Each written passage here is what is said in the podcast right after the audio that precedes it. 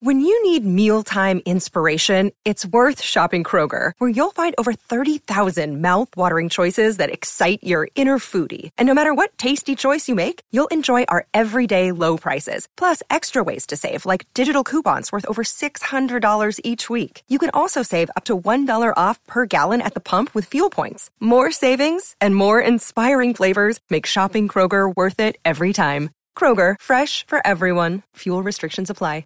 You're listening to a SKOR North podcast right now, and if you're a business owner, so are your customers. In fact, I could be talking about your business right now, telling the tens of thousands of loyal fans about you and sending them to your business. Find out how you can partner with your favorite SKOR North podcast. Visit skornorth.com now and enter keyword partner. Fill out the form, and we'll get in touch with you quickly. Once Phil, Judd, Declan, or others start talking about your company, you'll be amazed at how many fans start showing up. So visit skornorth.com now and enter keyword partner. Brought to you by North Memorial Health, where customers are treated like family. That means a big smile when you walk in the door and making sure your visit is as pleasant as possible. Just like your family treats you, find your health family at northmemorial.com slash family. TCL is a proud sponsor of the SKOR North Studios. TCL, America's fastest growing TV brand.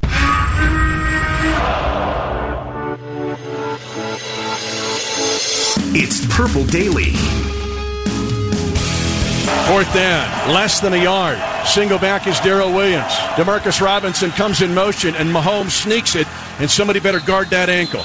Mitchell Schwartz and Martinas Rankin will guard the ankle like guards outside Buckingham Palace. It looks like it's a first down on the quarterback sneak by Patrick Mahomes. Is he off the field? He is not. He might be hurt, Kendall. They are calling to the sideline.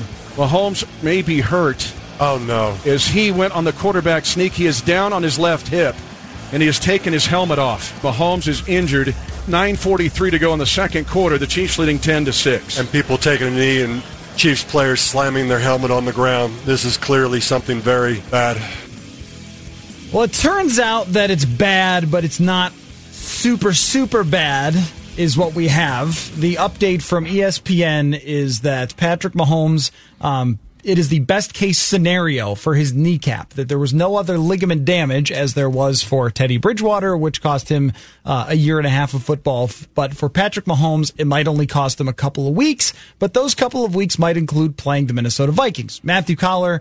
ESPN's Myron Medcalf. Uh, Myron, um, I came home from my jog last night. Went for a little, you know, pregame jog at home. It's early in the okay. game. All right, I'm not going to miss much here. Turn it on, and Patrick Mahomes is laying on the ground it's like, what happened? Who did this?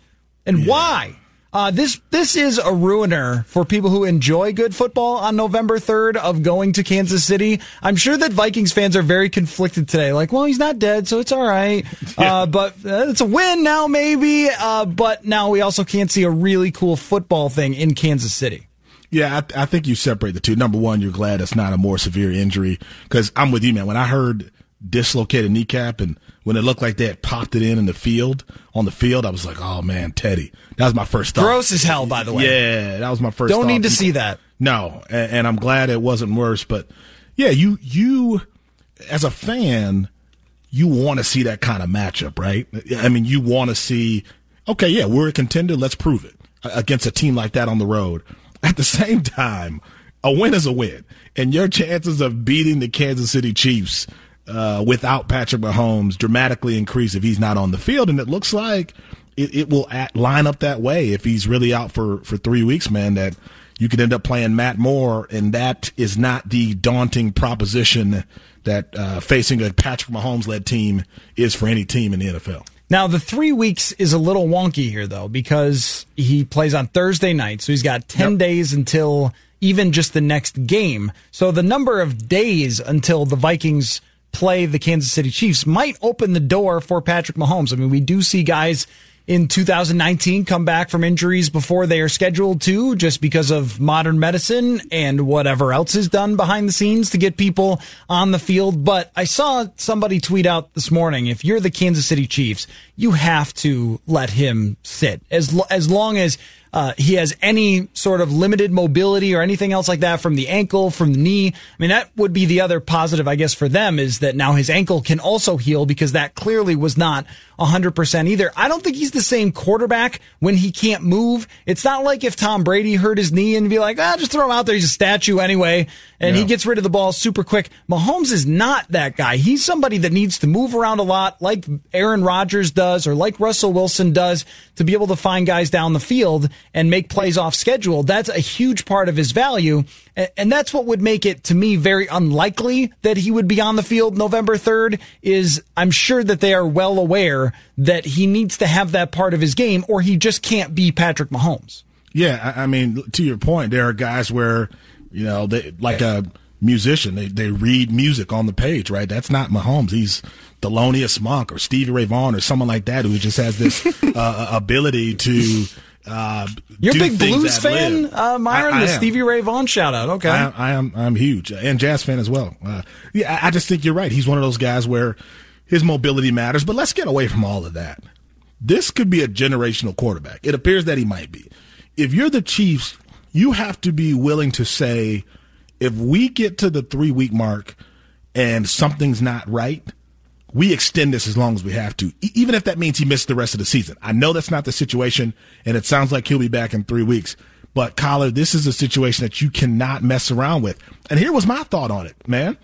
Kevin Durant. That's the first thing I thought about. Yeah. In a social media era where people go, you could have protected him. And people were already saying that yesterday. It wasn't even the ankle, but people were saying you had to protect the ankle. He didn't injure his ankle. It was his kneecap.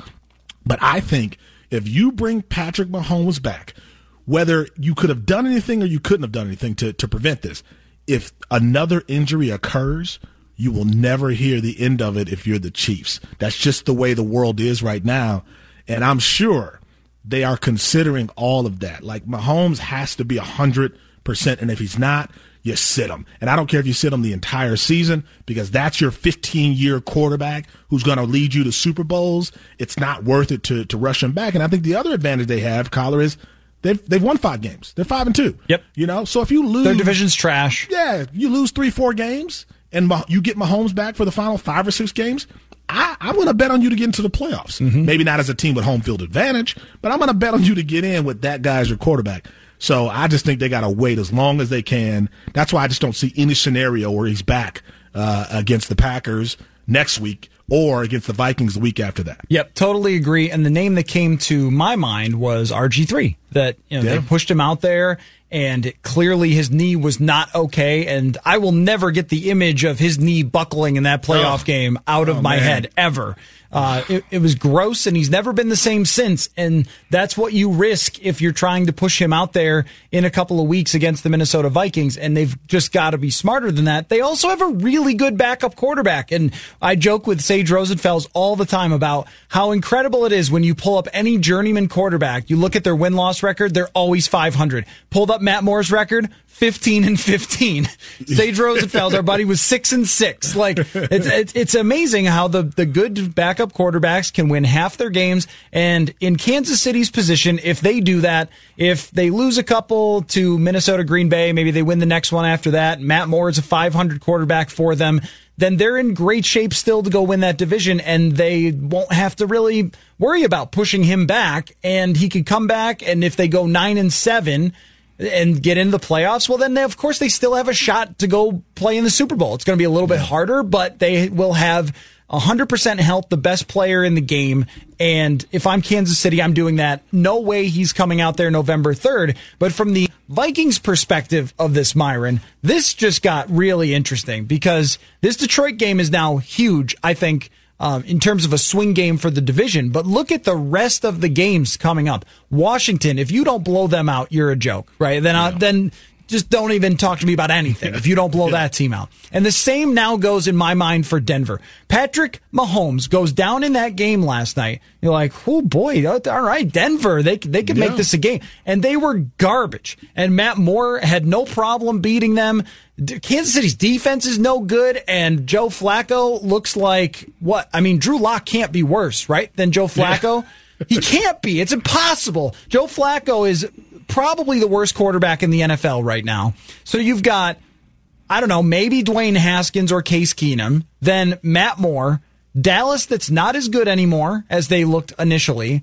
Joe Flacco or possibly Drew Lock or who the hell knows. November seventeenth, or, or, some six foot eight uh, power forward that John Elway finds between now and then. Because, that's right. You know, Where's Tony know. Pike these days? It could remember, be. It remember could Tony happen. Pike? Yeah, yeah. It's like six eight.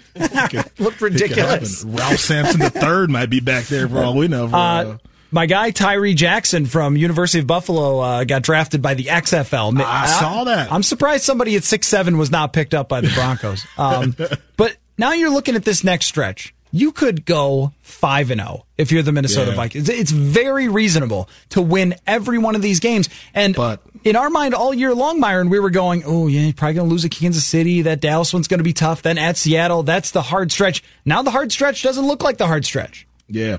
But you're the Vikings, right? I actually would have more confidence. Maybe this is dumb, but, but this is just me being around this team for 20 years. I would actually have more confidence if you told me that the next five games were against teams that had figured it out. If you were going to have to uh, face Patrick Mahomes, if you were going to have to face a Dallas team that looked like a contender, a Denver team that uh, maybe had figured some, some things out, because I think five and zero oh is the projection. But how often does this team, this franchise, follow that? Like, how often does this team take what's supposed to happen and then actually realize that? So that would be my concern. Detroit's huge. And the danger of looking past Detroit is that is a good team, right? That is a good yep. team in one of the yep. best divisions in the entire NFL. That defense is legit. Uh, to me, they should have gone down to Arizona and got that win against yep. the Cardinals. Um, there have just been a number of games. They played Kansas City down to the wire. That team is much better than its record. So you certainly have to focus on that on the road. Uh, and like you said, you play Washington, you got to blow them out.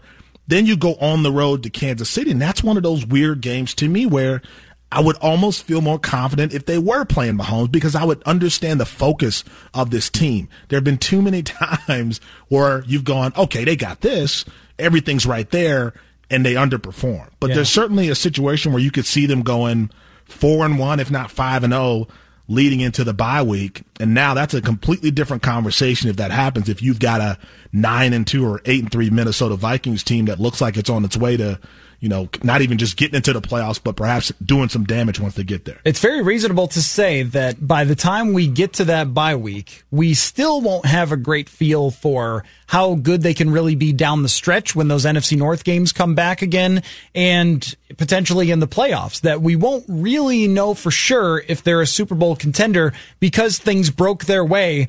Um, so in so many different ways there, like, you know, just Washington and Denver being atrocities and Patrick yeah. Mahomes Mahomes going down. So I see it from that perspective. From the other perspective, if you're a Vikings fan, you're saying, thank goodness that Mahomes got hurt, oh, but yeah. it's not serious. Like that's exactly how you draw it up. Like, well, let him just get hurt, but not serious. you know, I don't want yeah. anybody's career being messed up. Three week also injury, whatever that is. Could use a little W down there. Now, uh, because here's what I'm thinking. When you look at Green Bay at five and one, top of the division, and here's Green Bay's upcoming games. Oakland, which they should win. Uh, so Chicago should have won that game too, though, right? They totally. Yep. It, it's fair. Anybody can lose to anybody, but they should win that one. Yep. And then they've got Kansas City, Matt Moore. They've got at Los Angeles, which means actually at Green Bay, um, yeah. Green Bay West, and then Carolina before their bye week, and they can absolutely beat Carolina, even though it's a good team, but it's at Lambeau, and uh, clearly referees love refing at Lambeau. Um, so, I mean, you could see this is why they need to go four and one, five and zero oh in this stretch. That's pretty much handed to them now as being uh, winnable in, in every one of these games, and why this one's important. Because if you lose this one, then you're still looking at Dallas going, oh, you know, Dallas could be tricky. And Matt Moore has one of the funniest careers, Myron. Have you ever looked? I'm sure you have, because every person has done this. Looked yeah. at Matt Moore's game log career.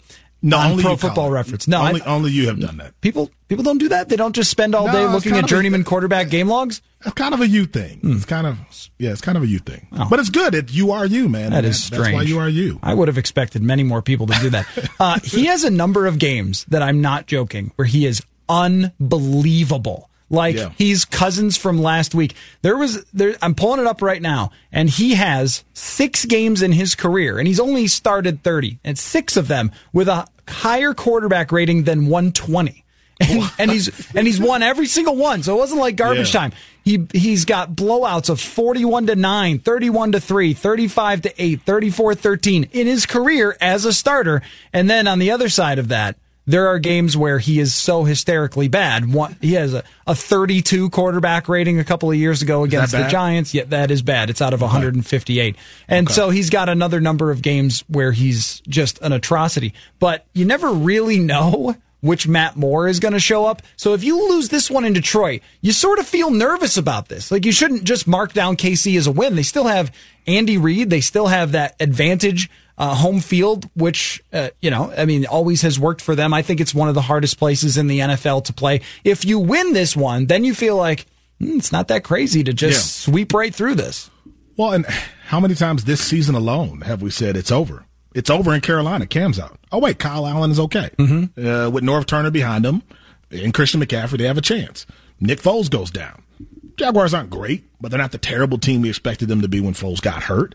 Uh, and then your number one example, Teddy Bridgewater in, in New Orleans, where call him a game manager if you want, but they're winning games against good teams. So for me, if you're the Chiefs, how you beat the Vikings is you use the Teddy Bridgewater plan in that, okay, I'm not the strength at quarterback, but the weapons around me are. Mm-hmm. They have so if I lots get of the ball to. Travis Kelce and Tyreek Hill and Sammy Watkins, if those guys are getting targets and those guys are making noise, I don't care who you are. And to me, that's a lot like what the Vikings do at their best is they get Stefon Diggs the ball. They get it to Thielen. They get it to Dalvin Cook. They make sure he has his touches and Kirk Cousins uh, doesn't have to be the playmaker uh, down the stretch because those guys are, are performing so well. And I think that's what the Chiefs could evolve into a team where you go, yeah, Matt Moore is not going to win any games for them, especially against good teams, but the weapons around him, if the, if the defense shows up at all, they have a chance. The thing is, the defense has been terrible.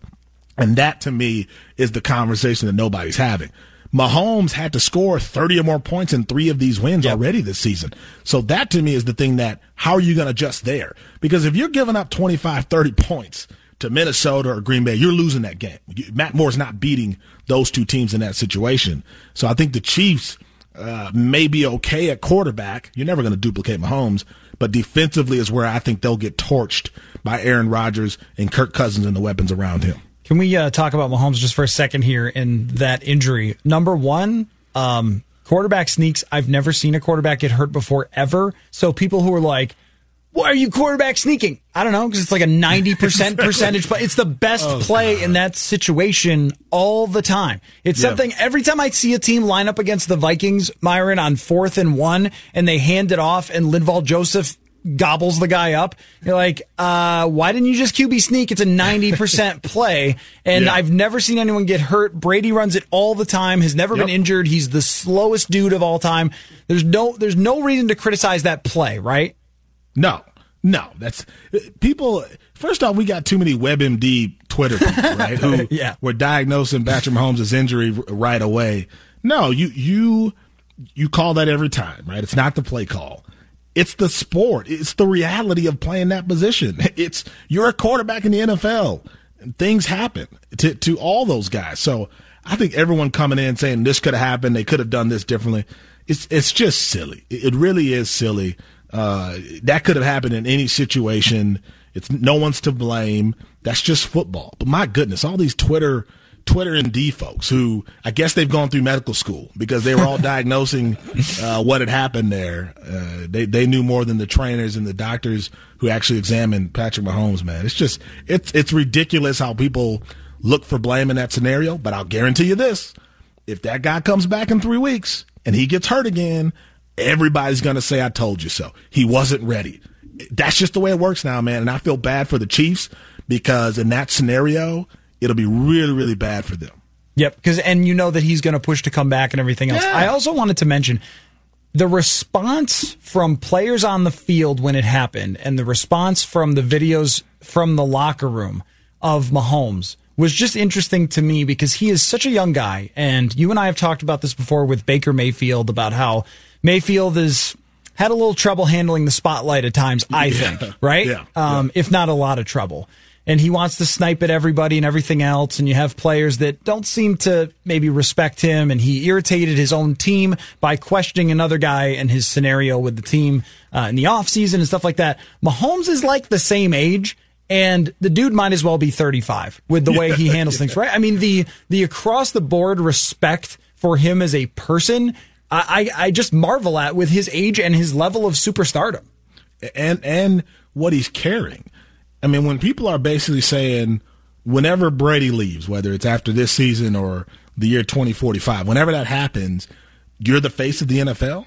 I mean, you're going to be the guy that everybody's looking to and to have that respect already is a, is a great sign, man. But you know the way everybody took a knee and guys are coming up to him, it, it says a lot about you know not just respecting his talent, but like you said, who he is as a person, and also they know this guy's going to be the face of our league. Yeah, you know yep. this guy is going to represent us once the veteran quarterbacks like Brees and Brady retire. So they don't want to see that either. They don't want to lose to him, but they definitely don't want to see him get hurt. Um, when we come back, I want to talk to you, Myron, about something you sent me a message about that I've been thinking in, in about quarterback spectrums and styles of quarterbacking that we need to talk about with Kirk Cousins because I think the Vikings over the last couple of weeks saw what Kirk Cousins should be, and I don't want them to change it. So let's discuss when we get back. Matthew Coller, ESPN's Myron Medcalf. We will return here on Purple Daily. North Memorial Health has over 400 care providers. That's right, more than 400 care providers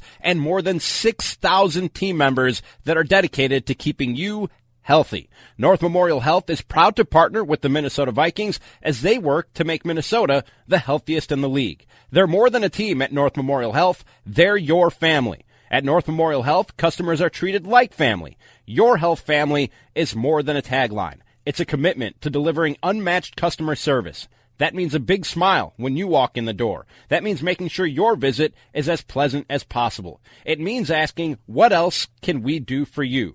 North Memorial Health will treat you like family in a good way. The people at North Memorial Health will team up with you to help you achieve your best health. So step up your healthcare game today and find your health family at northmemorial.com slash family. Once again, that's northmemorial.com slash family. One of the things Kurt does uh, really as good as, as any any quarterback in the league is his play action game is really really good. When he can go through a long play action, take a big seven step drop, and and hit the ball that, that he hit to, to uh, Stefon Diggs last week. Um, when he has a chance to step into throws, especially in the play action game, he does a really, really good job. I think one of the things that's that's been hard for him is when he can't step into throws, whether it's a five step drop, a three step drop, or a long seven step drop. When he has to sh- shuffle his feet and move in the pocket and can't get everything on the ball that he wants to get because he can't really step into the throw and transfer his weight and transfer his energy and, and create velocity on the football, I think that's where he struggled. That was Carson Palmer on the show yesterday. A great conversation with him. If you missed that, go to wherever you get your podcast, type in Purple Daily. And uh, that was Thursday's show in the first hour. And uh, had a very good time talking with Carson. Brought some great insight to Kirk Cousins and quarterbacking and being a star quarterback, facing the pressure and all that stuff. Um, Myron Medcalf, Matthew Coller. I want you to guess, Myron, how many quarterbacks have a better quarterback rating when throwing the ball beyond 20 yards than Kirk Cousins presently? How many QBs in the National Football League better quarterback rating when throwing it more than 20 yards down the field? I don't know, man. Um, five? One. Russell okay. Wilson is the only one. Last year, Cousins ranked ninth in the NFL in quarterback rating when throwing it more than 20 yards. And a few years ago, 2016. If my computer will load, I'll get this for you. Uh, he was fifth. And 2017, still pretty good. Also fifth. So he has been fifth, fifth, ninth, and second when throwing the ball beyond 20 yards. So your question to me was, should Cousins be a game manager? And specifically, I guess, against good defenses. I mean, against, yeah. you know, when Rasual Butler or whatever his name was, Douglas, has no idea. Who's Rasual Butler? Uh, he played for the Heat three pointer years ago. three ago. Point shooter. Yeah, he could yeah. shoot a little bit. Oh, okay, all right. Well, uh, yeah. maybe somebody underrated contributor off the bench. Okay, somebody I picked up on uh, NBA 2K5 or something. Yeah, probably. Yeah. All right. Um, okay, Rasul, shout out to Rasual Butler. Yeah, um, helped me with plenty of NBA Live championships. Um, But Rasul Douglas had no idea what he was doing against Stefon Diggs, and these throws are wide open. So, of course, you know, some of them came via horrendous defense. But when we think of game managers, Myron, I think of let's check it down, let's keep the sticks moving, kind of what Teddy Bridgewater has done for the New Orleans Saints since he's come in. He's been like the ultimate game manager. He hasn't turned the ball over that much. He's just done enough to win the game, right? And that's Yeah. what the high end game manager. Usually it's kind of an insult, but it's more of like I think of it as an Alex Smith type of win the game, be safe, don't mess it up. And I think that Mike Zimmer wanted Kirk Cousins to be that way, but the reality is he just isn't. I think he's a guy that has to air it out, throw it downfield as much as he possibly can, and you have to set him up to do so because he won't do anything that he's not told to out on the football field. So you have to tell him, throw that ball down the field, guy. Otherwise, uh, you know, if you're talking about trying to protect the ball, he'll still turn it over because that's what Kirk Cousins does. So I think if they go into Detroit and say, we're going to go back to our game plan, we're going to go back to handing off to Dalvin and have Kirk game manage, I think that's the recipe for not winning the game. Yeah, but I, I don't know how much he can actually improvise. I mean, is he, to, to me, when I say game manager, I think of a guy who is not the focus of a team. His value is less than the value of the weapons around him, which I think is a big part of what Teddy Bridgewater is doing. Like when you got Michael Thomas and Yeah. Alvin Kamara, like things are much better. I think Matt Moore uh, could have some inflated numbers here if Tyreek Hill gets 10, 12 targets a game, Kelce spreads the ball around. So there's a chance for him to look pretty good as well. I don't think there's a quarterback. Correct me if I'm wrong here, Coller. I don't think there's a quarterback in the NFL who has a better trio than Dalvin Cook, Stefon Diggs, and Adam Thielen. I, I, I'm not sure if there's somebody else I'm missing. I can't think of another quarterback in the league who has that. Am I wrong about that? Uh, yeah, um, right off the top of my head, no, you're not wrong. Right? So so my thing is this, that's your value. Like that that's where you're winning games. How, how do you get the ball in their hands? Yeah. And I think to me, Kirk Cousins earlier in the season, and go back to the Packers game, where it was Kirk's got to make a play. I still don't fully trust him in that situation.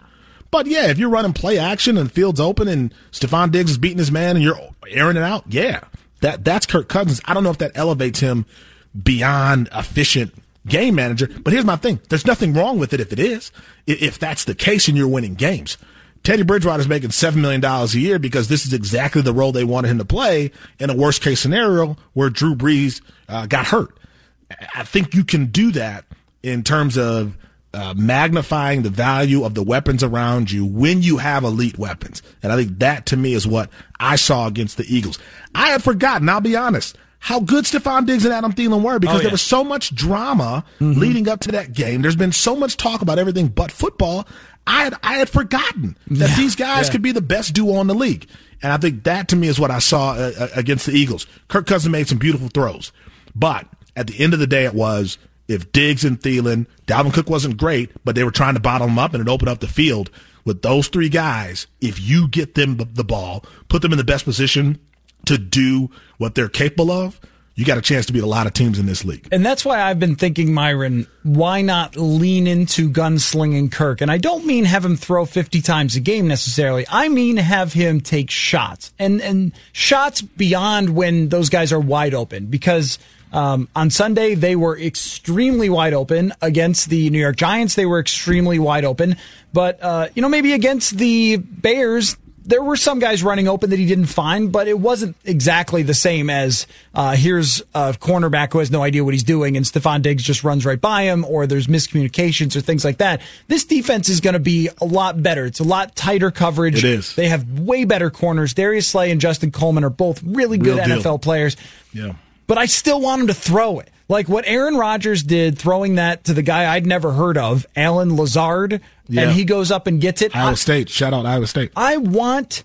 Oh, it's a um, it's a Sage Rosenfels guy, huh? Uh, I, I want to see Cousins make that throw. I want him to take those risks. I think he has. you want to see him execute that throw, Coller. You Yeah. want to see him execute that throw. But you, if he if he fails, though, then we're all going to be back to the same conversation, right?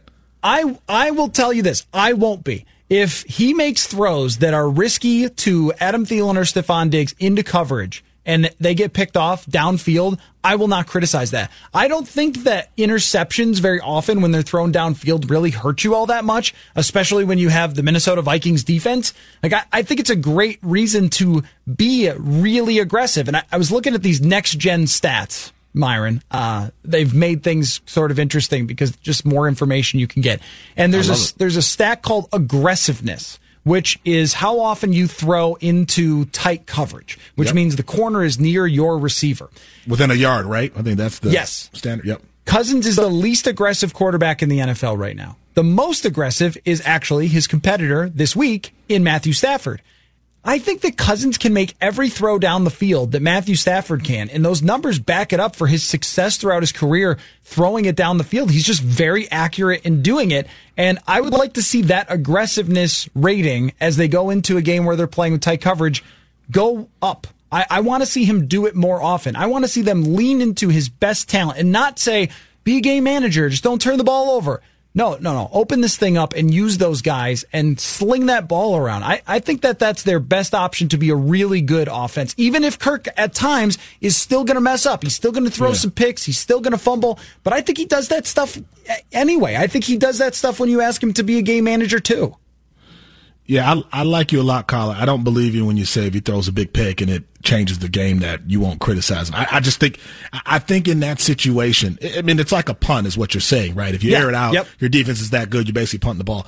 I, I, I just think Cousins has proven that there have been moments where he's done that in crucial situations. And that would be my concern, especially on the road.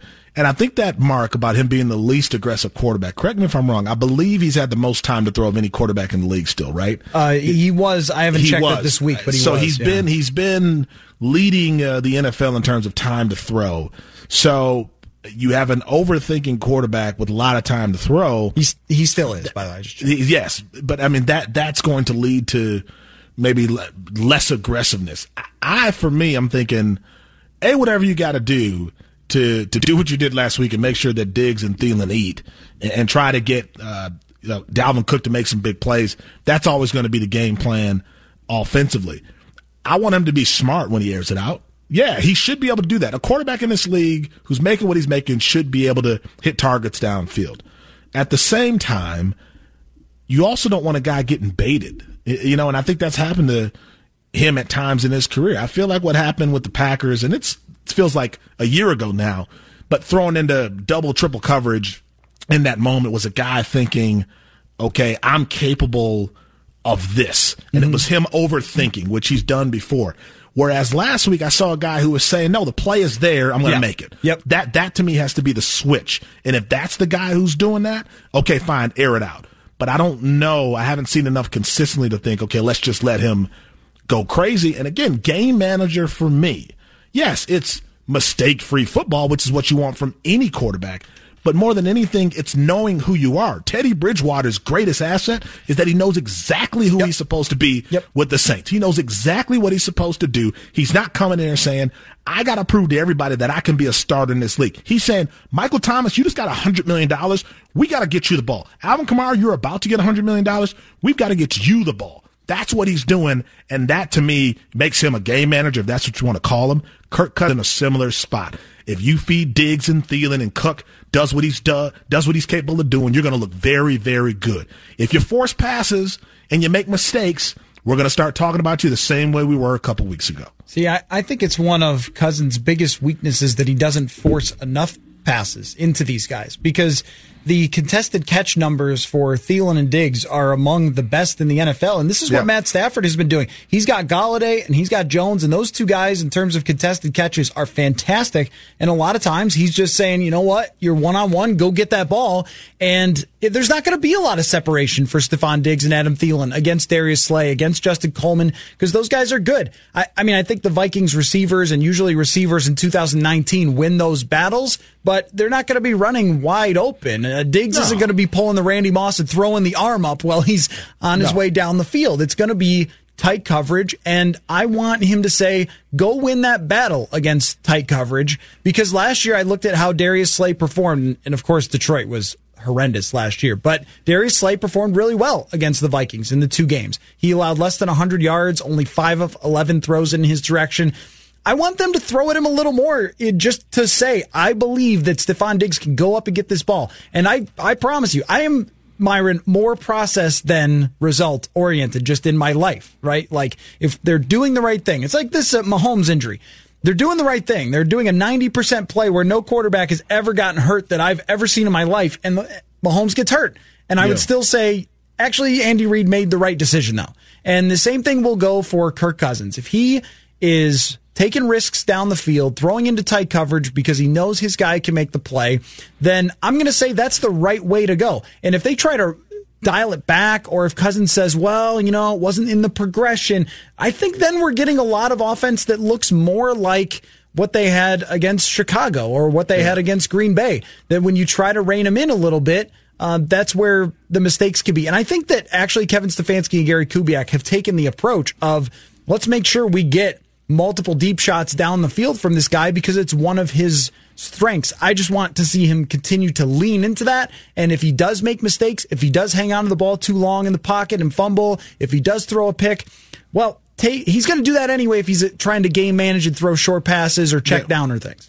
But but everything that you, you everything you just said looks a lot better when you win. I mean that's all. I, I mean the the the ambitious, aggressive quarterback who makes those mistakes and his team comes out with a W, he looks a lot better than the guy who does that and his team loses. Yeah, I mean, it's, yeah. it's Brett Favre, right? Mm-hmm. And how we view him. A guy who made a ton of mistakes, but ended up winning a lot of games. So that becomes the thing. At the end of the day, it's situational. I think most people, if Kirk Cousins plays that way, makes some mistakes, and they still win on the road against a good Lions team, you say, bravo, right? This guy is more ambitious. He's being more aggressive. He's feeling more comfortable. That will be the narrative. If he does that and they lose, it will be, what are you doing, Zimmer?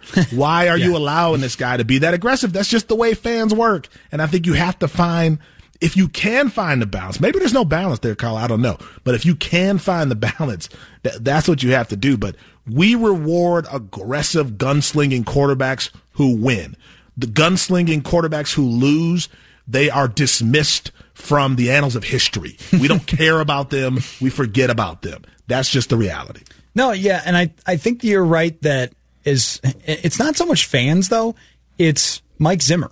That if Kevin Stefanski came in to Mike Zimmer and said, "Here's what we're going to do." After he's had so much success throwing the ball downfield, we're taking our shots, and we've told Kirk that if Stefon Diggs and Darius Slay are one on one and Slay is all over him, throw the ball anyway, especially with pass interference and the cluster bleep that that is. Yeah. Like just throw it up, make plays, try try everything you can do to use that arm strength, right? We'll we'll roll you out, we'll find you some space in the pocket, but even if the guy's covered, don't check it down. Take those shots. And Cousins does it and throws two picks. Mike Zimmer will have a conniption and they'll never do it again. And I think that's what happened last year in a lot of ways where there were times that John DeFilippo was having Cousins be the main part of the offense, throwing to Thielen and Diggs. And as soon as there were turnovers, as soon as it seemed like it didn't work, Zimmer freaked out and said, stop doing that. There was a moment last year where Zimmer said in a press conference that he pulled Cousins aside and said, you know, a lot of people's jobs are in your hands. So you can't turn the ball over. Like, that's, that's always helpful. That's not a good thing to tell a quarterback, especially one that is in his own head all the time. Right. Yeah. And, and so that is maybe your bigger roadblock than fan freak out. It, but if it's me, I would absolutely take it. We had Carson Palmer. He was like this in his career. Carson Palmer was the guy who threw downfield all the time, took all the shots and the risks. Bruce Arians loved it. One year he goes 13 and 3. The next year he's not quite as good. There were times where he threw interceptions or times he got sacked, but ultimately he had a lot of success being that risky quarterback throwing it down the field because he had the arm talent to do it. Cousins doesn't quite have Carson Palmer uh, arm talent. Very few people ever do, but he's had a lot of success with it. And I think if you could keep Mike Zimmer from flipping out every time there was a mistake, which is probably not possible. I, I would want to lean into the Kirk. That's been my thing. Lean yeah. lean into the thing he does the best, even though it's going to have some negative implications too. And I think what you're describing, the scenario you're describing is this is something we have to see in the first half of Sunday's game, right? Like, cause that'll tell the story. To yep. me, if they have early success and they're airing out, airing it out, that's one situation. I do not see a scenario against that defense where Kirk throws a first quarter interception on a deep ball and suddenly re- regains his confidence to continue to do that. Like that to me is the challenge as well. If he's if you're rolling like he was on Sunday and and you're hitting those deep balls, great. He doesn't strike me as a guy who could make that early mistake, come back and go, no, let's go for it again. Yep. And to your point, yep. I don't know that he has the guy backing him on the sideline to allow him to do that. So the first half of that game, maybe even the first quarter, will tell us a lot about the kind of Kirk Cousins we should expect to see the rest of that game. All right. When we come back, I want to talk a little bit about uh, my favorite game of the week that is not involving the Vikings. And also, uh, I know that it's you've waited a few days for this, Myron, but it was so up your alley that I have to let you talk about Zach Brown and what happened last week. Yeah. Uh, so we will do that when we return. Matthew Coller, ESPN's Myron Medcalf here on SKOR North. Football fans, it's Mackey here for Federated Insurance. You might not know this about me, but I've been a business owner a couple different times in my life. I can relate to the roller coaster ride, the never ending sea of problems to solve, the exhilaration of those incremental wins. If you're a business owner, I recommend getting to know Federated, which has over a century of experience in protecting businesses and making them as successful as they can be. You want a company like Federated standing behind your business. Visit federatedinsurance.com to find your local representative. Federated Mutual Insurance Company. It's our business to protect yours. Jonathan here with the SKOR North, SKOR North download brought to you by the 2020 Choice Bank Minnesota Golf Show. We use this download to remind you of some of the, or at least one of the things we have on our podcast feed right now. It's been 10 years since we all went on a ride with Brett Favre, and we're doing a deep dive into every aspect of that 2009 Vikings season. You can join Sage Rosenfels, Phil Mackey, Judd Zulgad, and Ryan Longwell on Minnesota Sports Rewind, the 2009 Vikings edition on demand right now, anywhere you find your favorite podcast. Or you can just go over to skornorth.com and click on shows. That's Minnesota Sports Rewind. That's been your SKOR North download. Now back to Purple Daily. Thank you very much, Jonathan. One more segment. Matthew Coller and Myron Medcalf of ESPN. Then Judd Zulgad comes in, and we will also talk to Jeff Rieger from Detroit to get the intel on how the Lions have uh, responded and whether they've gotten over getting shafted by the referees last week. Um, I, but I want to I want to tell you, Myron, that this schedule this week, um, it's got one gem that I just can't wait for, and then a, and then another game that's divisional and sort of interesting. I can't wait for Baltimore Seattle. Are you ready for this one? I mean, this one is going to be great. Like the yeah. Vikings game gets over and I'll be working on all of my post game stuff as I'm watching this one. Lamar Jackson, Russell Wilson at Seattle. Earl Thomas returns there after the last time he was there flipping off uh, Pete Carroll. Pete Carroll. I mean, two dynamic, super fun to watch quarterbacks who both dropped in the draft for idiotic reasons and are, are franchise QBs. It's super fun to watch. Neither defense is what they used to be, so it could be a shootout between those two quarterbacks. Like, even though uh, the football gods did not bless us with Mahomes getting hurt, they have blessed us with this football game. Yeah, and and both guys, you know, I think Lamar Jackson is going from a guy who, okay, he can't even play quarterback he should play wide receiver right. to looking like a guy who's going to be quarterback with the Ravens for a while. I mean, he's put himself in that position, one of the top playmakers in the league, and then Russell Wilson looks like the MVP. That pass to Lockett, uh, was it last week? Is still the, one of the greatest throws I, have ever seen. Unreal. Amazing. I'll also say this, man. When I see all these black quarterbacks out there, for me, I love the idea that you've got guys who are proving that they can be leaders – with both their physical gifts and their mental capabilities as well. Because that's what you're seeing with Russell Wilson. And I think people are starting to see that with Lamar Jackson as well. This isn't a guy who's just trying to be the strongest, fastest guy on the field. This is a guy who has proven that he is becoming a more cerebral quarterback. And I just love how they, they have both developed. And then the Earl Thomas narrative which, you know, if you're going to go out, nobody's going out better than Earl Thomas in terms of leaving a stadium. What did he break his leg? I think it was a huge play, yeah. yep. really devastating situation. And now you're coming back to where you were a superstar in, in Seattle. It should be uh, a fascinating game, but it also shows two teams where you go, where would they be without those quarterbacks? Like, if you're the Ravens, man, and you don't draft Lamar Jackson and you're playing with Joe Flacco, we're not talking about you right now. You're, you're, you're an afterthought in the league.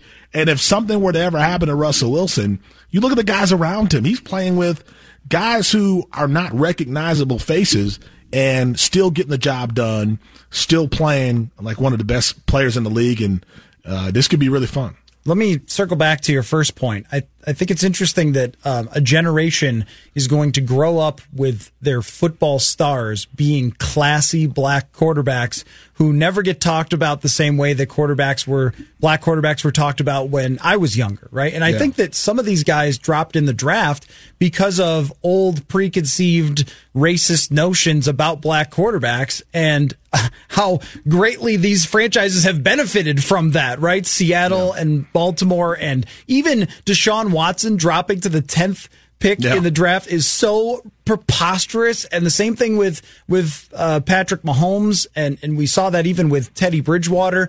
Um it, but now these are the black quarterbacks that this generation grows up with as being thought of as about the best leaders and the smartest group out there. And it just is a, a great sea change for the NFL because I, I can count my entire time growing up on one hand even just the number of black quarterbacks but um, the number that were talked about this way. Like Steve McNair might be one of the only ones that was talked about as like this guy is a warrior and he's Yeah. smart and he's not just an athlete and that sort of thing. Um, but now I think every one of these quarterbacks, though uh, most quarterbacks in the NFL, no matter what race, are athletic, like we saw from Carson Wentz. But the the tropes. I think are disappearing now because of this great group with Watson, Mahomes, Teddy is now in that back in that mix as well. Yeah. Lamar Jackson, and it, it just I think there's another thing too that um, I think black people have dealt with for a long time, where they have to be better to reach the same standard, right? Yeah, And how about like these guys? I mean, Lamar Jackson just seems like the best leader that you could ever ask for, and you see the way Yeah, people him. respond to him. And uh, I think they've really paved the way for maybe this changing as a new uh, group of leadership comes into the NFL. So those tropes are going to be gone. Yeah, and, and there are just there's so many. I mean, I remember growing up and, and remember when Michael Vick hit the scene. And I thought this was the most amazing thing I'd ever seen because, you know, he was just this phenomenal playmaker who could do anything. But I also saw the okay, he's doing everything with his feet. Yep. You know, that that's Yep. kind of who he is. And so to see pocket passers who also happen to be black, um, to see guys who are just smart leaders, that that to me is a it's a huge thing and, and I think it'll change the next generation. I think the idea that you're seeing these black quarterbacks and they're just quarterbacks. Dak Prescott is just the quarterback of the Dallas Cowboys. Whether you mm-hmm. like him or not, whether you think he's good or not, he's just being talked about as the quarterback of the Dallas Cowboys. Whereas it wasn't like that for Vick, and it certainly wasn't like that for Steve McNair. So I think this next generation is certainly doing, and I don't want to say a good job because it's not really on them to reverse stereotypes, but are certainly proving that there is a new generation coming and they're doing it with their bodies and physical gifts, but also with their brains. And that's an important development. Yeah, no, for sure. And I was talking with someone who's dialed in who's uh, pointing out, like, can you believe some of the personalities of these guys? Like, look at a Deshaun Watson, the things that he went through, uh, Teddy Bridgewater that was supposed to never come back and play, and now is 4 and 0. And that's, amazing. uh, by the way, the other game that is going to be. Uh, on my TV on Sunday, New Orleans at Chicago. Yeah. And, and that one is huge, I think, for both teams. I mean, New Orleans trying to establish themselves as the best team in the NFC. I think they're the most talented. With Brees, they're the best. But Bridgewater going to Chicago, it's never easy there. Their defense is still extremely talented. Um, you know, I, I guess uh, that that one is really going to be fascinating to me because if New Orleans comes out of there with a win, I'm going to a think, oh my God, is New Orleans good? But I'm also going to think, you know, hey, Chicago might not be in this party. It might just be a two team race for the NFC North. And wouldn't that be amazing if Chicago is at the bottom of this division? Because they lose Sunday, you could make the case that they might be the worst team in a really good division. And again, I think the Lions, that tie obviously affects their, their record, but they've been right there. They had a chance to beat the Cardinals and even beat the Chiefs. Didn't get the job done. But I think this is a very competitive league where you go, wow, how good do you have to be for Chicago to be the team where you're like, they might not make the cut, you know? And and why wouldn't they make the cut, Coller?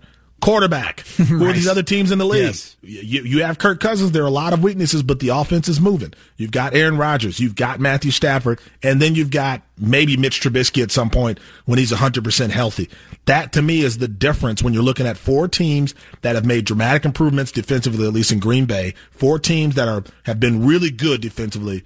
The difference is what they're doing at quarterback and the, and the Chicago Bears not having that proven leader or even a consistent leader at that position. Okay, I promised I'd let you do this. You waited all week to do it. Zach Brown talks his trash, gets lit up, had a shot. Actually, when I was going back and look at the tape, I realized he had a shot at Kirk Cousins, and Kirk dodged him. Yeah. The great athlete Kirk Cousins dodged him and made a great throw. And then he gets cut after the game. You just, Yeah. just, just go ahead. Just say whatever you want to say to Just- Zach Brown. if you're going to talk trash in this league, you just better know who you are, right? That that's the thing. Steve Smith was one of the best trash talkers of all time, but he was also one of the greatest receivers of all time. You've got to know who you are, right? And Zach Brown, for some reason, thought, okay, I'll make this comment and it'll go away. No way, man. You you got embarrassed, right? And I laugh because I'm like, this is why you shouldn't say something like that unless you are ready to back it up. And then he gets cut, but before that, he says, I just want to talk about, you know, the game. I don't want to talk about Kirk Cousins. no, no, no. You don't get to do that when you trash talk like that and try to get away from it and walk away from it. Absolutely not. You've got to stand up there after the game and say, look, I was wrong. Uh, I shouldn't have made those comments. And now here he is looking for another job. But I, I just think if you're going to talk trash, you at least better be able to come in after a game and say he showed me. And, and Zach Brown didn't do that, so I'll never respect him because of how he approached that. But come on, man, like you're Zach Brown, dude. When the cameras come in front of you, just say, "Yeah, I played with Kirk in, in Washington, and you know we, he has some potential. We'll see what happens." You don't make those strong comments and then try to walk away from him, man. Come on, you can't do that. and he was terrible in the game. He wasn't good. Right. I, I think I'm fine with him saying something like that as long as after the game he says Kirk Kirk ate us alive, man. He just Yes. played great and that's Yes. that's what he is capable of doing and we didn't show up and back up my statements and that's on me. I shouldn't have made it. If he said that, I wonder if he's still with the team, if he owned it. But he Yep. just looked like a coward after that. Yeah, he did. I He mean, did. come on, man. Like you gotta at least own that. And Admit then it. and then you look like at least a professional when you say, "All right, I shouldn't have said that. He he wins this one, and you know maybe we'll see him in the playoffs or something." But to just say, "Oh, I'm not talking about that," like really, you're not going to talk about how the quarterback destroyed you? It's a joke. it's a joke. Uh, all right. Well, Who Myron, Zach Brown anyway? I mean, the, many people had the joke, but it was funny. It was Zach Brown banned, like B A N N E D. Like uh, I get it. I like yeah, it. that's I a like that's a,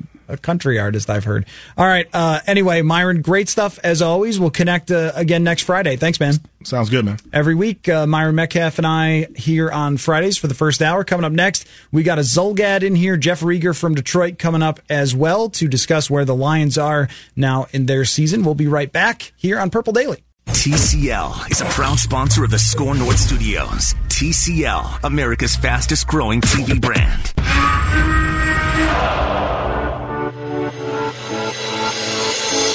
It's Purple Daily.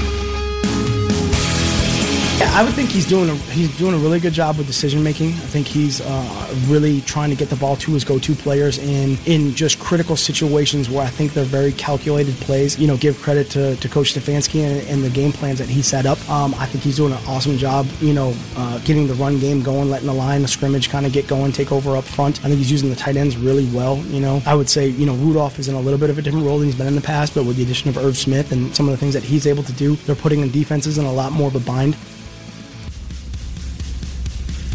All right, back here on Purple Daily, Matthew Coller and Judd Zulgad now. We will have Jeff Rieger to give us a Detroit perspective in about 15 minutes or so. Um, okay, that was Matt Patricia. Let me ask you this, Judd. Okay. Let's say that Detroit comes out and does a really good job against the Vikings. You going to give Matt Patricia a little respect? What would it take for you to give Matt Patricia some respect? Uh, no, I won't if they come out and do a good job in this game. I need a full season of Patricia and success.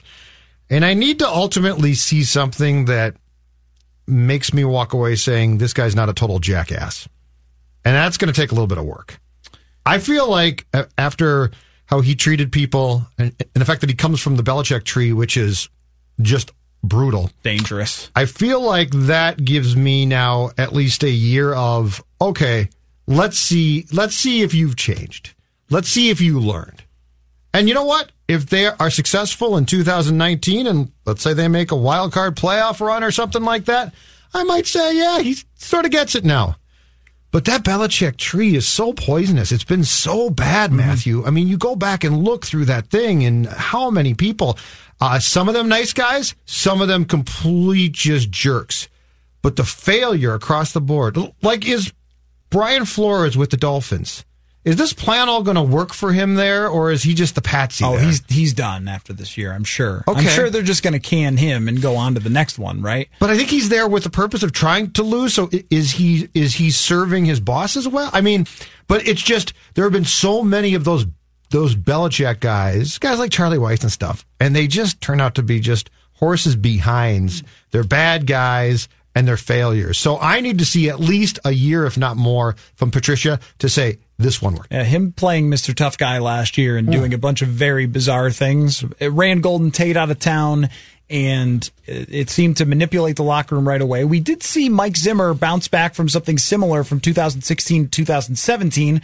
Um, sometimes when you get on a, a roll of playing well, that that solves a lot of the problems because that version of Zimmer came back in 2018 at times, uh, where he, you know, obviously was frustrated by John DeFilippo and the offensive structure and all that. So sometimes circumstances can dictate it how the players feel about their head coach, and that's the thing with Belichick is who can ever question someone who does nothing but win all the time and has the greatest quarterback in history? Uh, It's their team and you're just there as another guy and you have to do your job and play your role and not think for yourself because otherwise you're going to be gone. Well, that's a different mentality than the Detroit Lions can take or than the Miami Dolphins can take. So if you're like, well, this is how Belichick did it, like, uh, yeah, but that doesn't fly here. These guys are going to voice their opinions because you don't have Tom Brady. Uh, I, I want to get to this. The uh, injury report is kind of interesting. Now, some teams are a little more liberal with putting people as questionable when they're usually not. And maybe Detroit is like that. But if The any Patriots are. yeah, So th- of that course. would make sense. So if any of these guys though have legit issues, then this could be a huge benefit for the Vikings. Uh, Mike Daniels is not playing. That's a huge bonus for them. Even though Snacks Harrison is good, uh, Daniels is more the guy who could get after the passer. So not having him is a big deal. Also, Darius Slay listed as questionable. Rick Wagner, their right tackle, What's wrong with Slay? uh, Slay has been battling a hamstring. He played last week with the same hamstring injury, so I would assume he's going to play. That'd be a huge blow That if it- he slowed down even. enormous.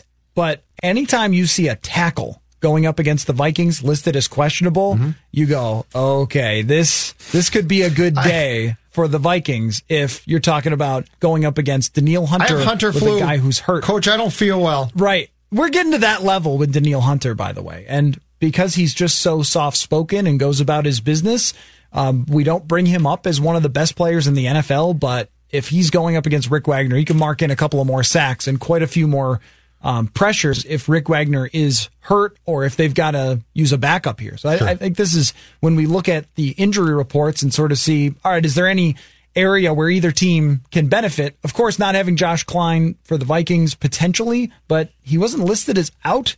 So I would assume he's going to play, but I don't know that for sure. Um, eh, Game day. Yeah, Matthew. game day. I mean, you game just day. don't we'll, know. But we'll bring not- him out there and get a look. but he's not on the injury report. So he's going to be back. Josh He's not Kline. listed? No, the only one who was out was uh, Ben Okay. Gideon. Okay. So Josh Kline will be back, and, and that could benefit them. I'm not 100% sure, um, but not being on the injury report, I would assume that he will be, and he'll be good to go. Um, things do change sometimes when we get to the, but he's not even listed as questionable. The only one who's questionable No, is. Kentrell Brothers, who's a special team. he's obligated to play then, actually.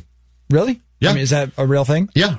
I, I think if you are if if you are not listed now it, he could be put back on tomorrow. Yeah. But I don't think if you are basically uh, practice, practice, practice, and they don't give you a designation, I, I think the assumption for the gambling community Oh, is that you are fine Okay, to play. sure. And guess who doesn't like when you screw around with the gambling community?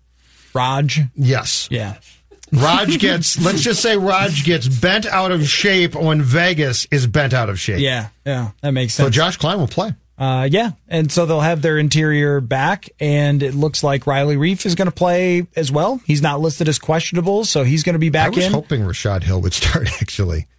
Th- this is an interesting one because where Riley Reiff is much better, and uh, Myron and I were kind of going back and forth about this because I would like to see the Vikings maintain the aggressiveness down the field, like have your offensive plan to be let's hit shots. Let's let's take some shots. Yes. When Diggs is covered by Darius Slay or when Justin Coleman is on top of Adam Thielen, do it anyway. Mm-hmm. Throw it to those guys anyway. Let them go up and get it or let a pass interference happen. Um, although I think Detroit probably will get the benefit of I was going to say I'm there just, will I'm be no guessing. hankies Yep. thrown I on the. Lions. But let's assume that it's fair and square. Um, then you're likely to see, you know, pass interference on deep shots. I think they should maintain the same level of aggressiveness as last week when throwing down the field. And as I said after the game, lean into the Kirk. Yeah. Like throw it deep, 100%. use it as one of his best things. But if they do decide, no, we got to get back to that run game. We got to get back to that run with Dalvin Cook. Riley Reiff is a much better run blocker than Rashad Hill. I like what Rashad Hill did last week because he is a very good pass blocker, and I mm-hmm. think that's more valuable. But if they if we think that their game plan is going to be to hand the ball off to Cook a lot, then Reiff can help there. I guess my question would be: Do you think? Because we saw this happen last year, where they would have a great game plan. Let's say against Green Bay, you'd be like, "Oh, they've got it." DeFilippo figured it out. Yeah, he did what did Zimmer on asked. Sunday against he- Philadelphia. Yep. He ran a Shurmur game plan. He knew Yep. what he was doing. Yep. And then um, the next week, it was like a completely different game plan. It's like, where did all those things go that worked? I don't think that's going to happen with Kubiak Stefanski, but I would be concerned that it will. That they'll say, well, you know, I that think was it's a- great against Philly, but they were bad, so don't do that again. I think it's a legitimate concern, but I, I, I think that that I like the fact that they embraced the the obvious game plan. Don't you? I like the fact that we talked about it all last week. Okay, they can't stop the pass. They'll stop the run. So just pass it So more. And by it. and by the way, by the way, be, because the Eagles were coming off a game in which they got ten sacks against the Jets. Don't just huck it. Get rid of it quickly. And then they did. Yep. I like the fact that the game plan didn't take a genius. It could have been planned out by Judd Zulgad or Matthew Coller. No, seriously, if they Yeah. called you up, you would have said, if, if Kevin Stefanski had, had been like, oh man, you know, I forgot to watch film. What do you think, Matthew? You'd say, okay, short passes, short passes, Yeah. some shots. Don't abandon the, the run because that's necessary for play action, but also don't rely on Dalvin Cook in this game. So to me, it's really simple. Common sense game plan. So come back with that. And if they're going to let sense if they're going to let you run, then run because Dalvin will break a 75 yard touchdown at some point. But I don't think you can win against a team that is at home and has a good offense in Detroit. I don't think you can win by trying to you know rein in Kirk Cousins by trying to say be conservative and No, let's I let's agree. let's win this game 17 to 14. I think their offense is actually too good for that. So here's here's one uh, th- theory that I have working since the Giants game as well. That seems to be because there seems to be a new Kirk, and this is not completely changed, but he's different. Um, my theory is this: I think somebody, someone, or some people with the team got to him and said, "You need to not care so much, dude." Like that Chicago game, he looked burdened. He came out of that game that week. He looked completely burdened. It's like you're having no fun here. You look like you're miserable. You play football. You make millions. And starting with the Giants game, it was almost like he was like, I'm not going to care as much. Now, it's Kirk, so he still cares. Don't get me wrong. I'm not saying he doesn't give a bleep. He does.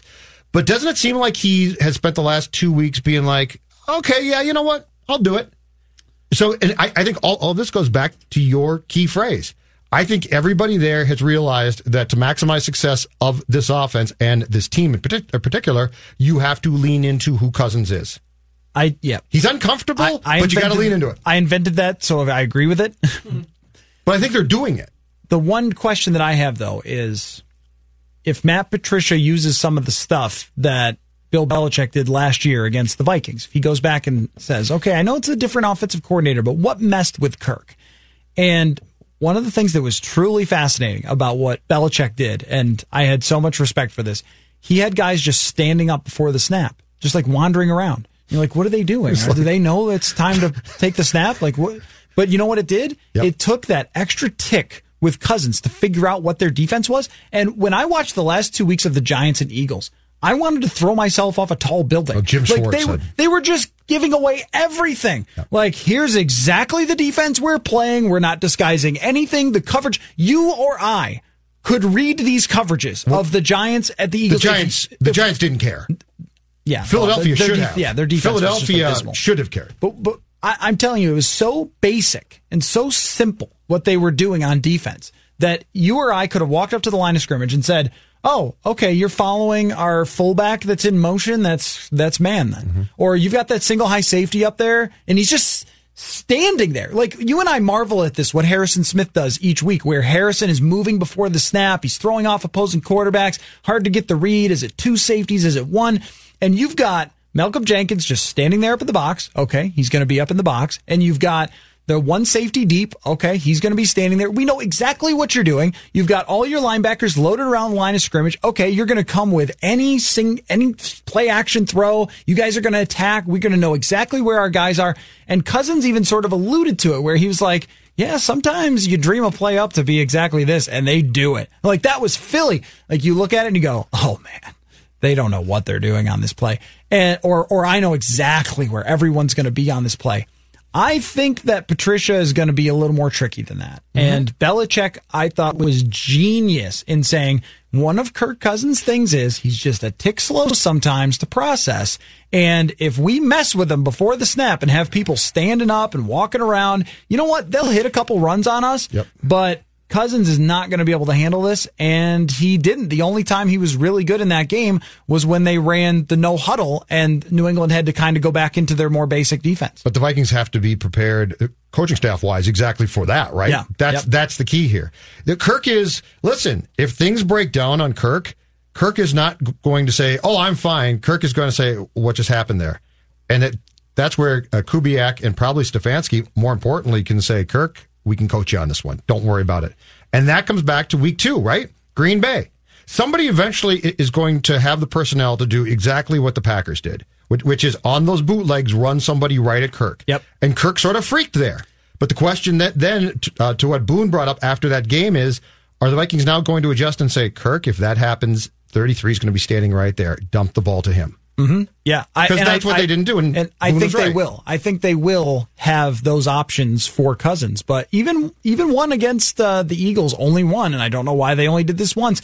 But one of them got blown up, and he had to throw the ball into the ground. And if Detroit is smart enough to watch this game, and they've had some extra time, or no, no, they've been short on time. They're short on so time. this this could be one hard. They've Yep. been short on time, so this could be hard. But if they say, all right, well, this is what another team did. We're going to try to do the same thing. Cousins sort of alluded to that. Like, well, our play actions were really hitting against Philly, obviously. But if the other team focus on taking it away, that means putting someone away from the run game. And that's where the run game can open. If I'm a defense, I'm saying, well, all right, look, I mean, if Dalvin runs for 100 yards, he runs for 100 yards, but I'm not giving up 300 Correct. to Cousins and 50 yard touchdowns. Correct. So that that will be um, the interesting chess game to me is how they design things around Cousins. Do they stay aggressive, and whether Matt Patricia takes some of those other factors from previous teams that have had success. And I'd love to ask Jim Schwartz why you didn't, why you didn't take things. I think away I can from answer the question. I, I think, and we have seen this a thousand times before, and we will see it a thousand times again because of the fact that these guys are convinced that what they do just works. Yes, that's it, 100 dri- it percent right. drives me nuts. That's that's the one. The is there any other sport? My system. Are, is there any other professional sport we watch that has the stubborn SOBs that, that exist in this league? No. And, and that's where I give Zim some credit. Zim rearranges things defensively. He'll see something and, and he'll be like, "Well, my system used to work; it doesn't now." And but then he'll say, "Why? Okay, I can fix it." Yep.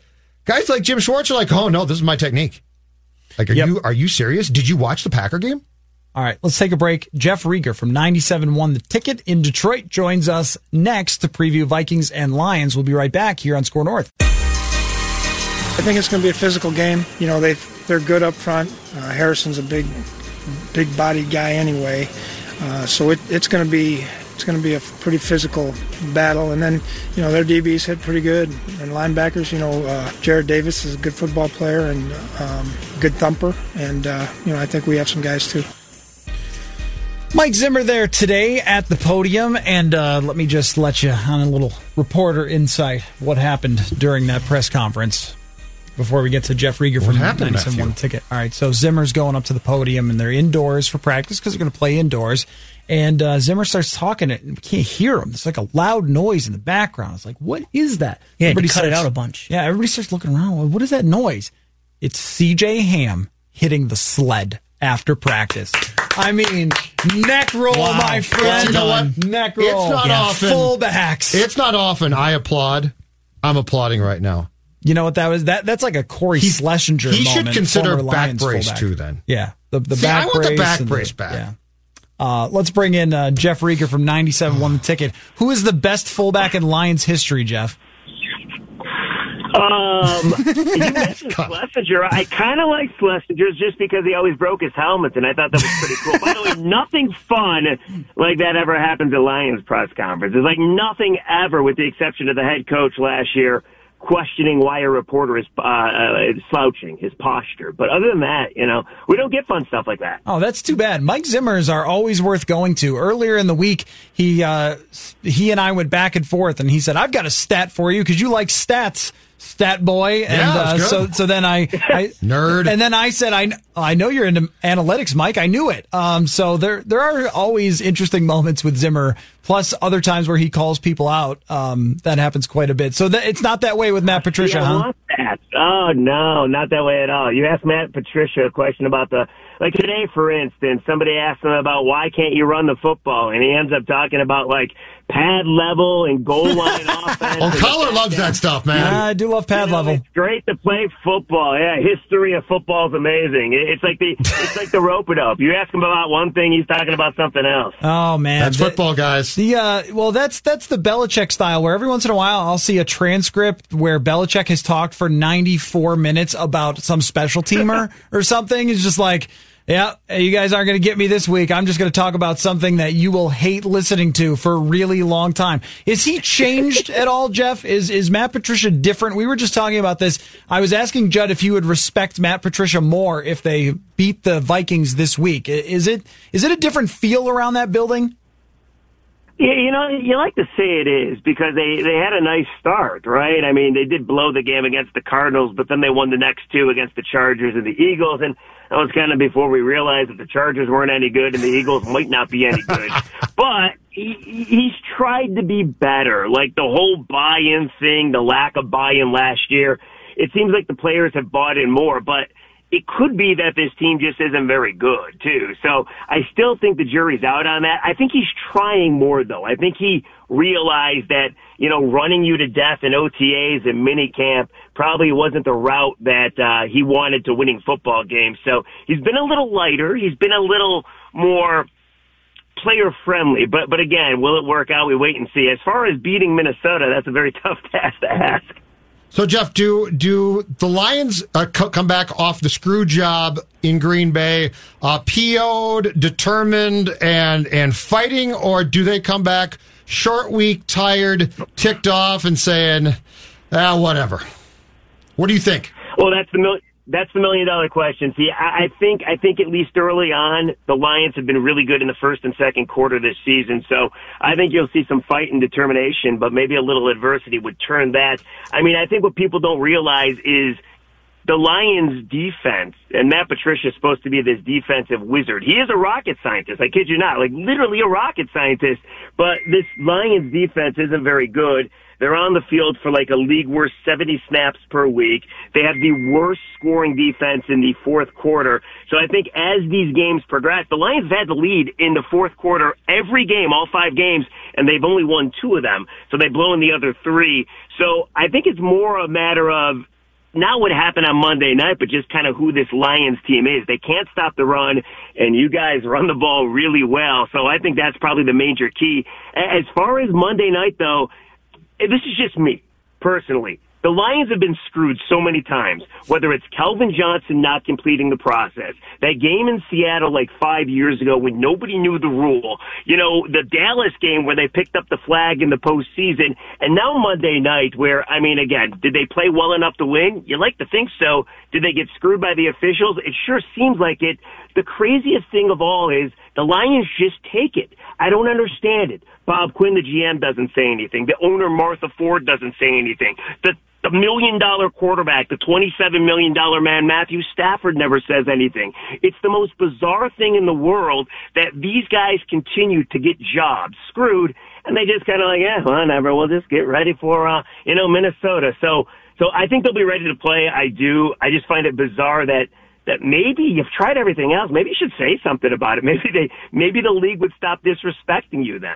Well, that's what uh, Judd's theory was, Jeff, that it would be uh, like they got screwed, so now the Vikings will have calls go against them as the league tries to make it up. And I don't think the league cares to make up anything to Detroit.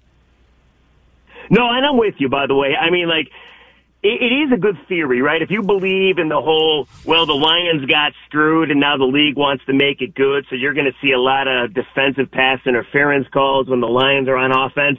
I mean, well, your quarterbacks are pretty physical, so I guess they could buy it. But with that being said, I have yet to see one game where the Lions are actually on the good end of favor. The, the league doesn't respect them. So, well, I think every Lions fan would love to believe in the makeup call, and they just get a ton of penalties that go their way on uh, Sunday. I'm not so sure I buy it.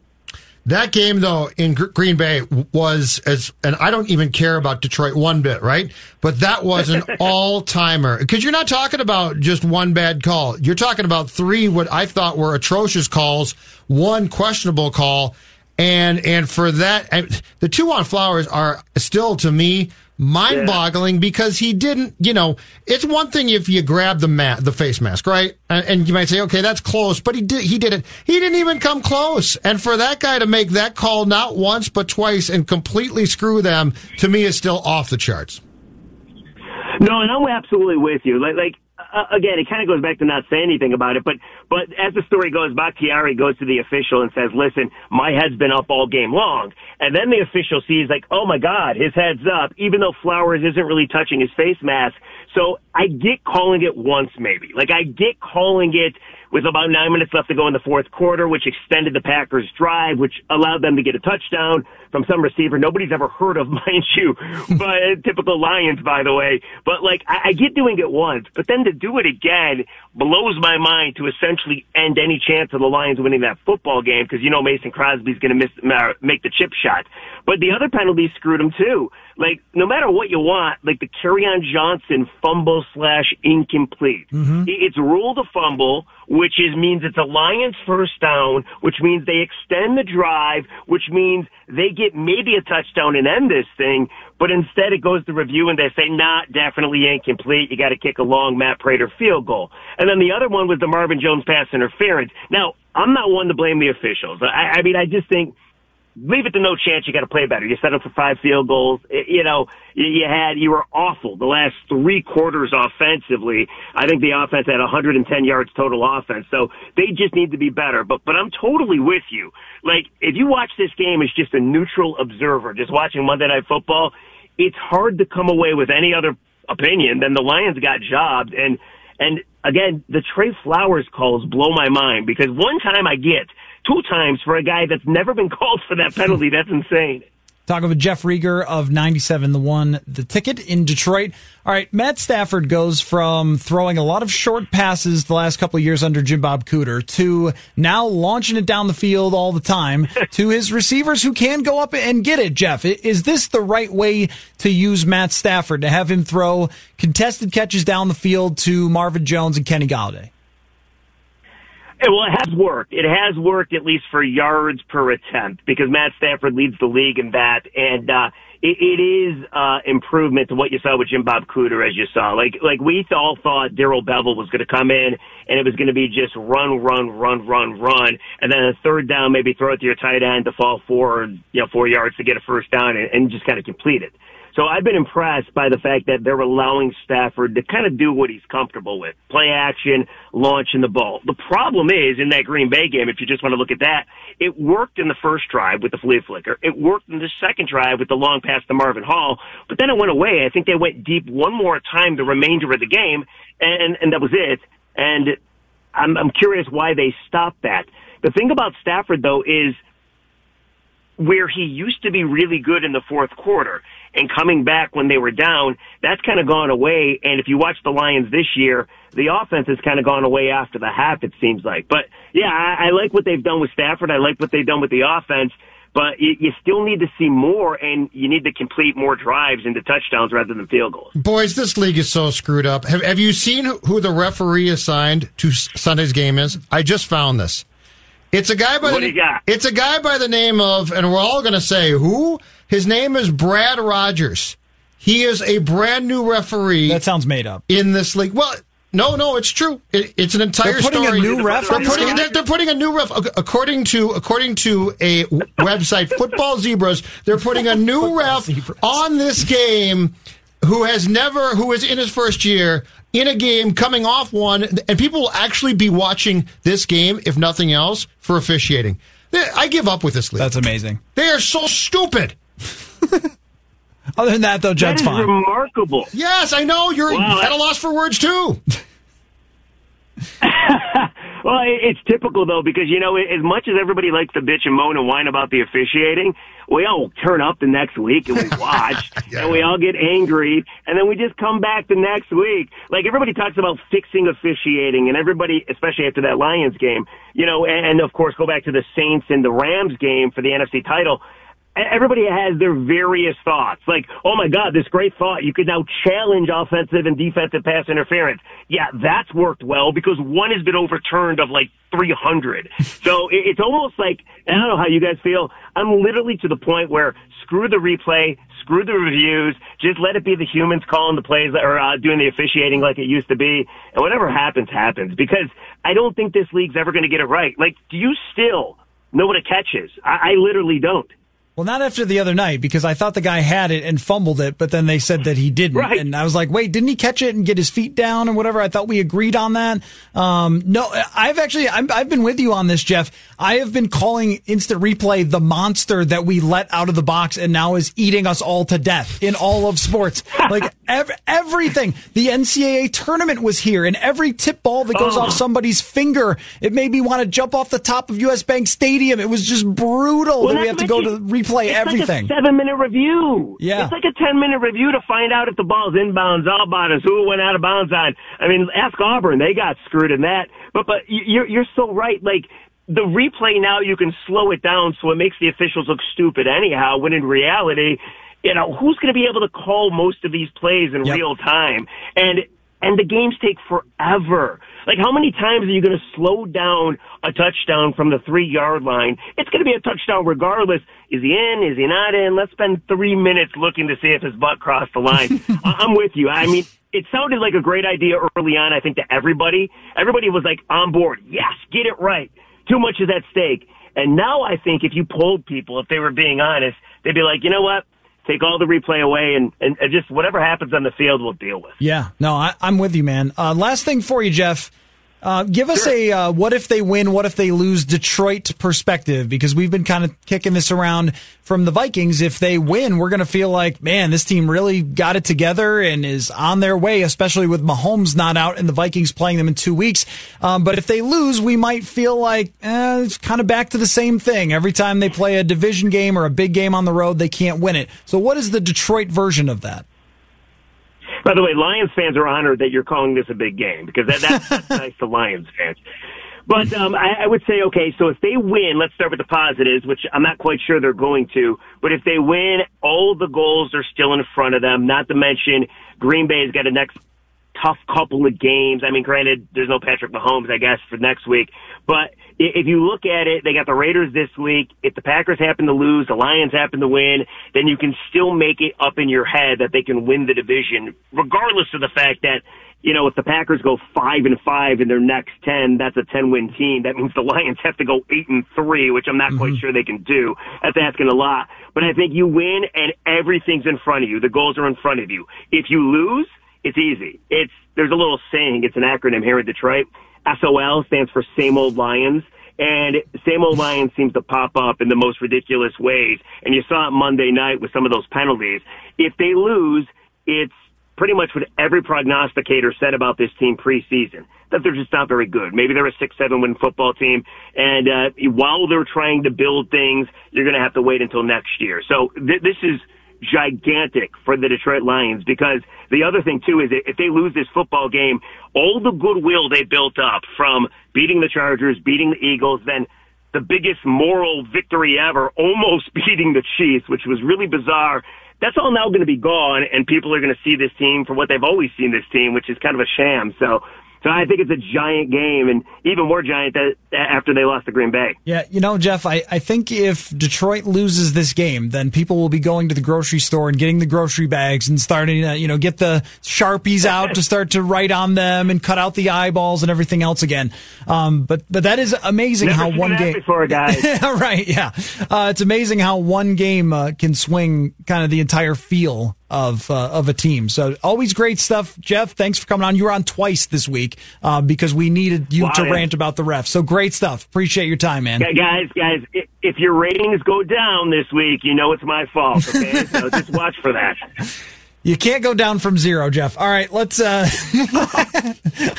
take it easy, Oh, Jeff. Matthew great, Coller, by the way. Great stuff, buddy. See ya. Thanks. See you guys. Take care. We got plenty of podcast downloads. Uh, let's uh, take a quick break, and we'll be right back. And, and let's let's decide whether we think the Vikings are going to win this game. Like we spent three days talking about all the things that could go either way, and uh, let's figure it out when we get back. Matthew Coller, Judd Zulgad for the next few minutes. Mackey and Judd with Rami coming up at four on SKOR North.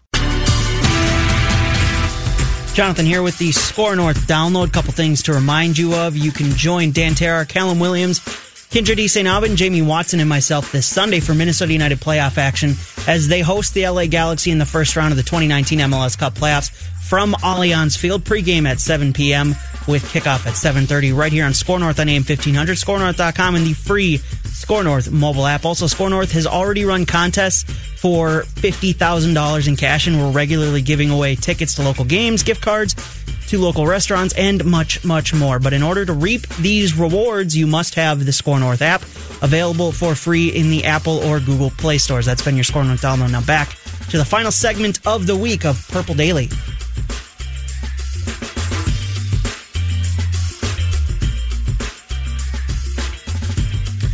Right, one final segment for the week. The last word on Lions and Vikings. Uh, let me ask you this, Judd. You uh, excited?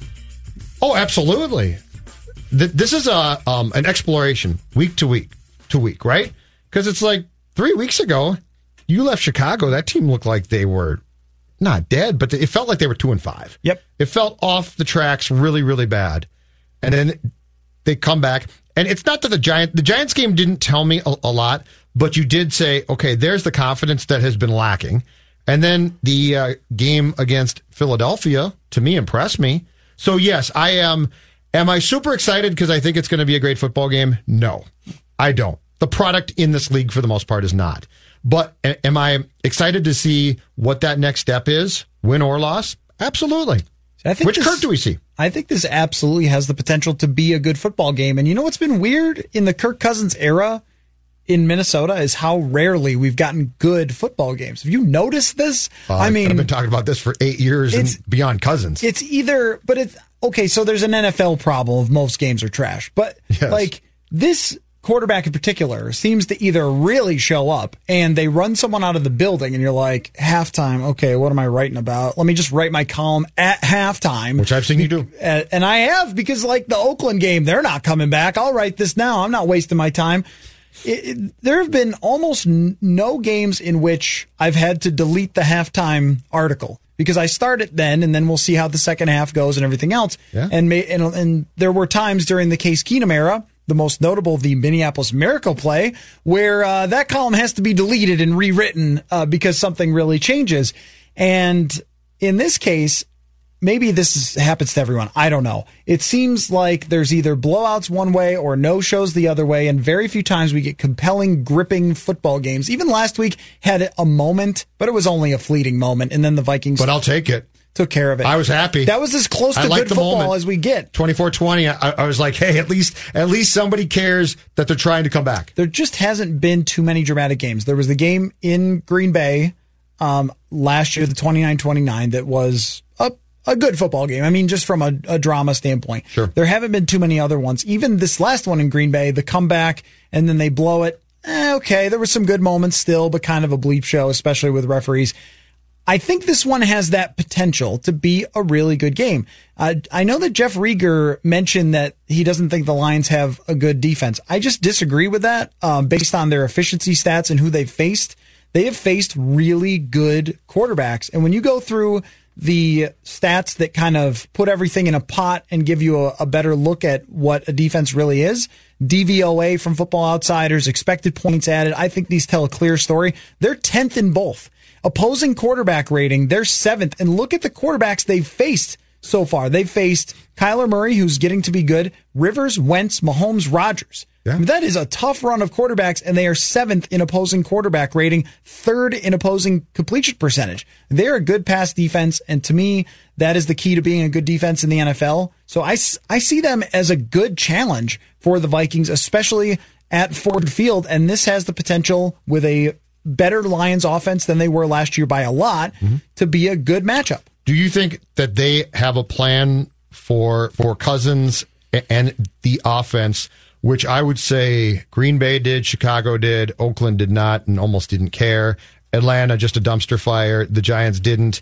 Philadelphia should have, and they really didn't. Does does Detroit come in in your mind with a plan where within the first quarter of that game you say, okay, this is going to challenge Kirk, and just as importantly, Stefanski and Kubiak. I'm going to say that they do. And that's based a little bit on what we saw last year from the Lions at actually both games, really. Um, Cousins in the second game there at Ford Field did not have a good start to that game and then hit on a Hail Mary and it sort of changed everything. And the Lions went, okay, forget this. We're not playing the second half. It was to Kyle. And it was. It was. because he was tall. The rare throw to Kyle now that uh, def- doesn't happen, but Hey, he that's okay. loves blocking, so it's fine. Um, but uh, there were some answers there. Mm-hmm. And that was with Kevin Stefanski calling the plays, not his full offense, of course, as it will be this time. Patricia is a real wild card to me because I'm with you in that I don't believe in him. There's a promo that's been running on our station for months where I say, I don't believe in Matt Patricia. I haven't changed my mind on that, so we can keep running the promo. But they have enough talent. They have enough talent Yep. and he has enough background working with Belichick to be at least respecting what they can do schematically. And that's where I wonder about the ability to counter punch as the Vikings. Because a lot of times with in the Cousins era, it's been if he's not there right away, he's not coming today. And uh, he'll put up a bunch of points and yards when they're down 21 points. Mm-hmm.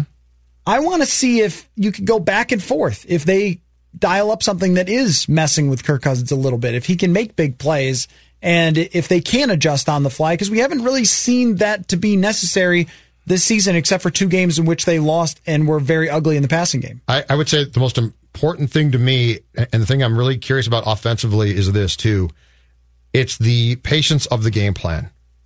I felt like in Chicago, they, they took the deep shot for Thielen, and it didn't work, and they sort of said, oh, oh, that didn't work. And it should have worked. It's a bad pass, okay? But nonetheless, you've got to go back to it. And I'm not trying to say you got to you don't go back to it 10 times, but you can't just abandon it and be like, well, Kirk can't make that pass today. So it, is there a patience, and this could result in an ugly win, but is there a patience to say, say, we are invested in the run game and Dalvin for sure, and that's fantastic. But the pass game is there. It might not be great, but it's there.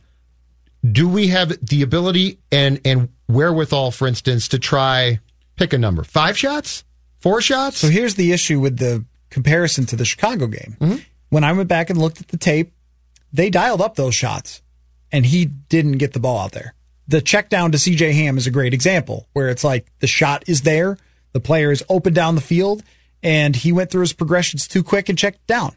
Like, are they going to try to do things to make Cousins nervous early? But here's the interesting thing about Cousins is his strengths are so strong and his weaknesses are so weak that he's a fun guy to cover, honestly. And when you blitz him, he's actually pretty good at it, like figuring out where the blitz is coming from, where his hot route is supposed to be. And he rarely gets tricked into a bad play when he's blitzed. You have to beat him. And Carson Palmer mentioned this yesterday on the show. You have to beat him with interior pressure that gets in his face and gets him a little bit anxious. And if they don't have that without Mike Daniels, Snacks Harrison's a run stuffer. If they don't have that without Mike Daniels, like this could be a, a really good um, a really good day for him. But if they do and they figure out a way to pressure him like that, and if the corners are close up on Diggs and Thielen, then he's going to get a little bit conservative and start checking it down and get a little nervous in the pocket. And that's why I think this is kind of an interesting matchup because you could see that going either way. Can, you adjust though as a coaching staff to that and and help Kirk out? Because I sometimes uh, feel like the game plan skews towards well, if Kirk can't do that, he can't do that, and we and we'll abandon it. Are there times where you could have the patience and ability to make adjustments though to help him and say, no, Kirk, those things are there. We need you to try because he can make the throws. That that's the thing is he's got the the physical attributes to make those throws. Yep. So if he's missing them, it's literally, I think, a combination of things of going to him as well and saying, Kirk, we need you to keep trying this. And you might get hit. I can't, you know, guarantee that you won't. But that being said, you've got the God given arm to make those throws. It's not like they're all going to fall shorter. I mean, he, he made some great throws last week, and he has made some great throws yeah. before. I don't know. I think he's always just going to be Kirk. I think that his strengths are going to be his strengths, his shortcomings are going to be his shortcomings. And one thing that is a benefit to this team mm-hmm. is if there's anyone who has a good understanding of those, it's Kevin Stefanski. I mean, he worked with him as close as anyone can work with him as his quarterback coach all the way through last year and then this year through training camp and everything else and he probably knows that there's no answer. There's nothing you could say to Cousins mid game when he's having one well, of those Cousins I'm, games. That's what I'm wondering. Yeah, I, I don't think that exists. Somehow stem that tide. No, that and that's why I. You're probably right. Sage but. mentioned it. You and I've talked about it. That's why getting him going early is yeah. super important. Um, all right. Well, before we sign off, or I do, and then you'll sign off. On old, with that's uh, old school right there. Mackey Judd with Rami. Um, Concludes you our think broadcasting that, day. Uh, they're winning this football game? Yes, I do. I do. I think I picked, uh, I think this afternoon or this morning on Viking Vent Line, what did I say? 20 to 17, 24, 21, something like that. I, I, I always come back to this. This defense is going to give you a chance to win. Can, can the offense not score a ton of points? Can the offense score enough points, especially on the road to win? And I think in this game, I think Detroit's going to be really tired, exhausted. I think they might come out quick, but it's gonna. But the, the events of the past week and the fact they played in Green Bay on Monday are going to catch up with them. I think the Vikings win. How about you? I think the Vikings win as well. I actually think that the Detroit offense does some exciting things in this game. I think they attack Xavier Rhodes and Trae Waynes down the field quite a bit and have some success there. But the Vikings ultimately come out on top. I'm going to go 31 24. Oh, you're going a little higher yeah, scoring than me. higher okay. scoring. I'm being optimistic here for myself, as in, give me this good game. And I think I'm it can, with you I think that. it can happen. I'll take that. I think it can happen. All right. All right. Uh, I'll apologize on Monday if I'm very wrong and it was a horrible football Nine game. seven loss. All right, Mackey and Judd with Rami coming up next. Thanks for a, a fun week, everybody. We'll be uh, back next week. Whether it's Baker's Simple Truth Turkey or mac and cheese with Murray's English Cheddar or pie made with fresh Cosmic Crisp apples. There are many dishes we look forward to sharing during the holidays, and Baker's has all the fresh ingredients you need to turn today's holidays into tomorrow's memories. Baker's, fresh for everyone. Get more ways to save at the Buy Five or More Save $1 each sale. Just buy five or more participating items and save a dollar each with card. Baker's, fresh for everyone.